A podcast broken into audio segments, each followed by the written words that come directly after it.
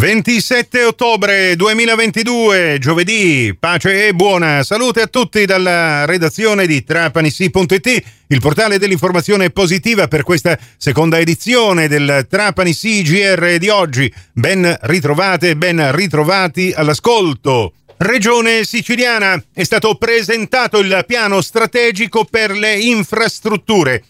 In Sicilia avere l'alta velocità ferroviaria, la chiusura dell'anello autostradale e l'attraversamento stabile del ponte sullo stretto di Messina non sarebbe sufficiente a superare il gap di mobilità. Se poi le aree produttive dell'isola nel loro complesso non venissero connesse agli assi principali e le merci non potessero raggiungere rapidamente e agevolmente porti, aeroporti e terminal intermodali e sarebbe un autentico fallimento delle zone economiche speciali. Da qui il piano strategico per le infrastrutture realizzato da Union Camere Sicilia insieme col sistema delle camere di commercio dell'isola grazie a fondi di Union Camere Nazionale che individua 13 aree sulle quali velocemente con poca spesa, secondo la proposta messa a disposizione dei nuovi governi nazionale e regionale e dei capitali privati, si possono realizzare nodi logistici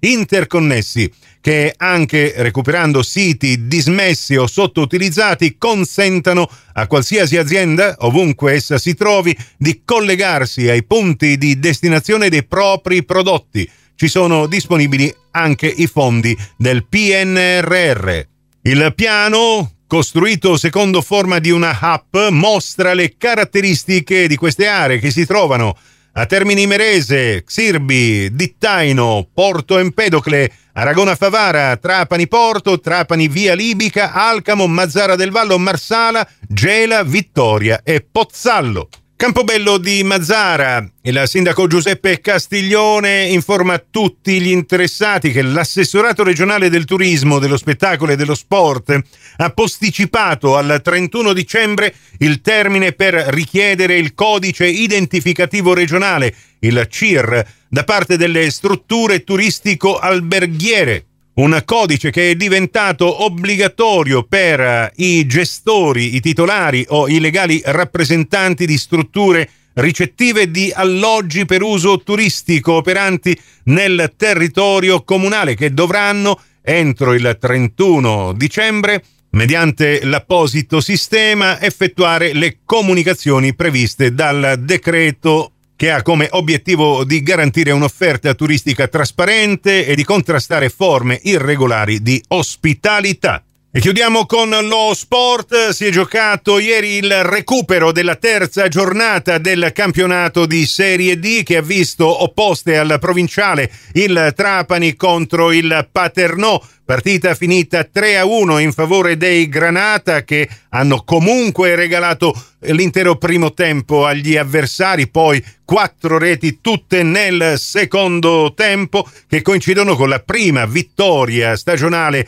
casalinga del Trapani. Vittoria che consente ai Granata di scalare letteralmente la classifica e scavalcare ben cinque avversari e portandosi così ad appena un punto dalla zona playoff, quindi c'è molta attesa per la partita di domenica, ancora una volta al provinciale contro una squadra di bassa classifica, la San Cataldese, che consentirebbe al Trapani eventualmente anche l'accesso nella zona playoff e magari anche di continuare a mantenere la sua imbattibilità condivisa col Catania capolista che però a differenza del Trapani, non ha mai perso né pareggiato, ma ha sempre vinto. Radiocronaca in diretta di Trapani San Cataldese dalle 14 in poi su Radio Cuore per voi gratis e senza abbonamento. E la prossima sarà anche una domenica di basket. La 2B Control Trapani torna in trasferta, va a fare visita